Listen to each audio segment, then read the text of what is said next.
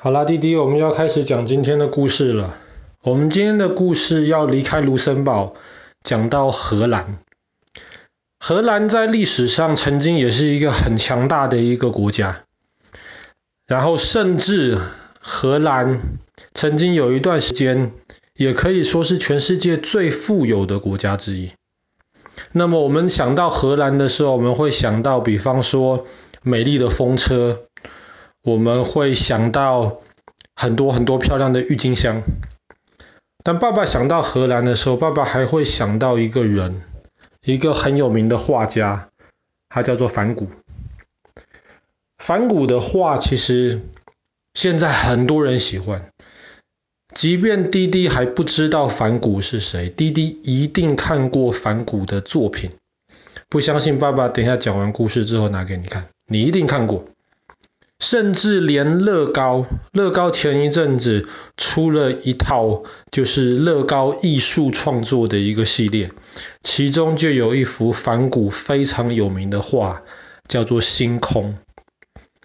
那么在荷兰的首都阿姆斯特丹的市中心，就有一个专门是为了展览、为了纪念这个梵谷的作品的一个博物馆。就是荷兰的梵谷博物馆，每年其实吸引很多人去参观。那到底梵谷是谁呢？这么一个有名的画家，那么是不是像毕卡索一样，是一个很富有而且在全世界很出风头的一个人呢？其实梵谷出生在荷兰的一个乡下，但是他们家其实呃还算。就不是那种很有钱的那种大富翁，但是他们家的经济状况其实是很不错。他的爸爸是一个牧师，但是梵谷还有一些叔叔伯伯，他们是做这种艺术品的生意的，他们就是那种经营画廊。画廊就是画家，他们创作了一些画或是其他的艺术品之后，他们可以放在画廊里面，然后有人就会去画廊参观，看到诶这幅画很漂亮，很喜欢，他们就可以把画买走，然后画廊就从中间赚，就是赚这个中间的手续费，中间的交易的费用。通常一个成功的画廊，其实收入都还蛮好的。所以梵谷他的叔叔跟伯伯们其实是做画廊，而且是那种很成功的画廊，所以他们周围的亲戚其实也都是蛮富有的人。那么就这样子，梵谷其实从小生活就是蛮无忧无虑的。那也因为家庭的关系，他从小对宗教信仰以及对艺术非常非常感兴趣。后来当他长大了以后呢，他就被介绍到这些画廊里面去工作。然后他因为这个画廊的工作，他被派到了荷兰不同地方，他也被派到了英国去，在英国也住了一段时间。可是后来呢，梵谷他就觉得，好像在画廊里面工作，在画廊里面做生意，好像不是他真正想做的东西。结果后来他就决定了，他要跟他爸爸一样去当牧师，然后他就跑到了比利时。的那些矿工，就是在当时是生活很辛苦，而且很穷的一群人中间，他就跑到他们中间，对他们传福音。在那个时候，很多牧师或是很多宣教士传福音只是用嘴巴讲的。那么，其实我们今天很多牧师也是这个样子，但是反骨不一样。梵谷在那个时候常常衣服就穿得跟矿工一样。我们知道矿工在矿里面工作，常常全身都是黑黑的，因为被那些煤矿沾到的嘛。所以梵谷就常常在他们中间跟他们一起工作。可是就因为他是这样子做，所以当时的教会就觉得说，你一个牧师，你就应该是要干干净净、整整齐齐的啊。这样才能够做好榜样啊！你看你那些，你跟那些矿工一样弄得黑黑的，这样子他们绝对不会对基督教感兴趣的啦。所以梵谷当时很努力的在在在传福音，但是其实当时的教会也完全不理他。所以其实梵谷等于说是他是一个很努力的一个人，但是他做什么东西好像都不被人家认可这个样子。他就决定了，算了算了，这样子的话都不要好了。他就决定回家，住回到他原来爸爸妈妈的家里面。他就决定开始要画画。他其实从小就会画画，而且很有天分。后来他就开始没有做其他的工作，就开始专心画画。那他的爸爸妈妈一开始其实是很不谅解他的，想说你你很好啊，你为什么不去工作呢？你每天在家里画画，没有工作，没有赚钱，而且你还要买这些画画的材料，还需要花钱。所以他的爸妈其实很不谅解他。但是梵谷有一个很好的一个弟弟，他的弟弟知道他哥哥很辛苦，也知道他哥哥的天分。他的弟弟其实也还蛮有能力赚钱的，他就常常寄钱给哥哥。兄弟两个常常在写信，以前没有打电话或是没有这种 email 这种东西，他们就是写信。然后呢，让他哥哥能够有钱去买画画的材料，能够专心的画画。梵谷画了很多很多画，我们知道梵谷大概画了两千一百幅画，他其实只当了十年的画家而已，但是他画了两千一百幅画，这个在画家当中是非常非常多产的，而且梵谷的画现在是全世界最贵的一些画之一了。你猜猜看，梵谷活着的时候，两千一百幅画，他卖出了几幅呢？答案是他只卖掉了一幅。这是一件很让人震惊、让人不敢相信的事情。为什么梵谷的画这么好，现在这么多人喜欢，可是他活的时候只卖掉了一幅画？可想而知，卖掉一幅画赚的钱绝对不能够支持他。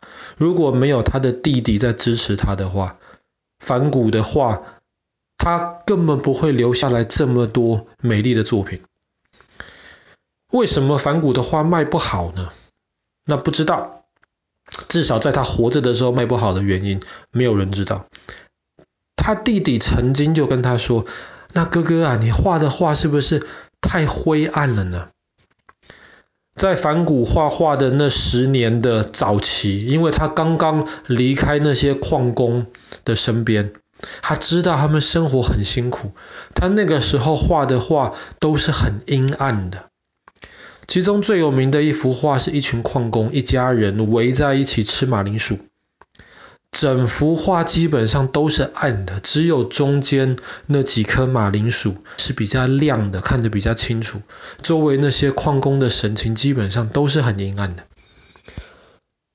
在当时那个时代，这种画是很不受欢迎的，因为反古生活的那个时代呢，欧洲还没有开始打世界大战，而且那个时候欧洲的文明进步得非常非常快。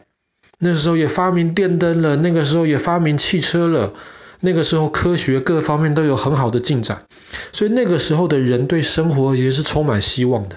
反古画的这些很阴暗的东西，没有人喜欢。可是后来反古到了巴黎去了，他在巴黎认识了一堆画家，非常有才华的画家。那个时候梵谷就觉得，哎，他的心情变得很好。从那个时候开始，梵谷的画就从很阴暗变得很多很多颜色，很漂亮。可是，在巴黎住了几年之后，他又受不了这个大城市，住腻了，他就跑到法国南部的乡下去。在乡下这个地方，梵谷一开始有一个很好的朋友，也是一个非常有名的画家，叫做高更。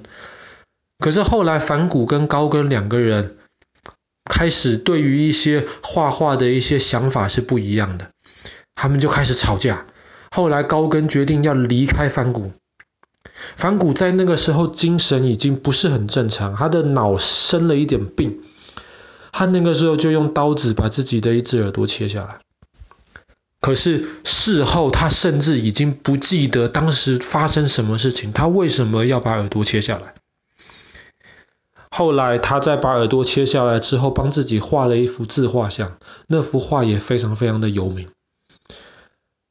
那一那一个时候，梵谷就已经发现自己好像脑子里面已经生病了，所以后来他就自愿的住进了附近的一个疗养院里面，就住在里面。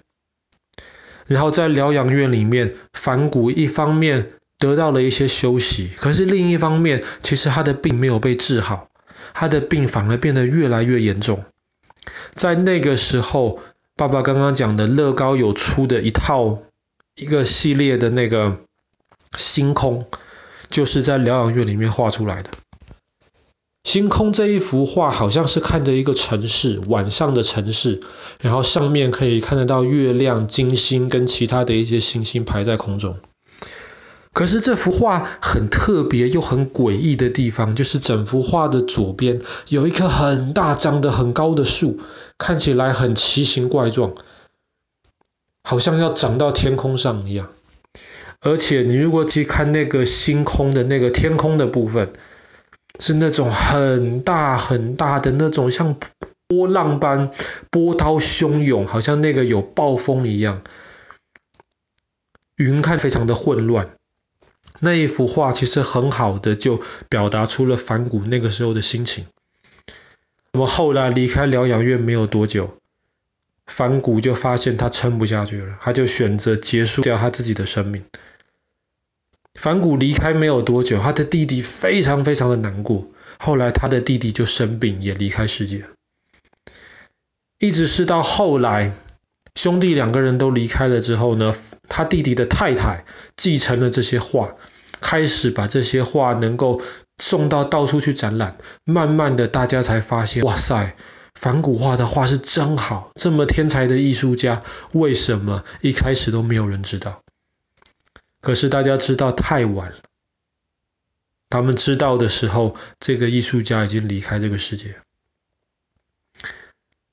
好啦，我们今天的故事就讲到这边。荷兰一个很有名的画家梵谷，以及在阿姆斯特丹这一个梵谷的博物馆——梵谷美术馆。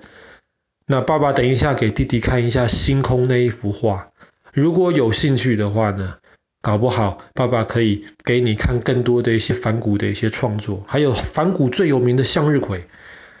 那弟弟这么喜欢黄色，应该会很喜欢这幅画吧？好了，那么今天故事就讲到这边。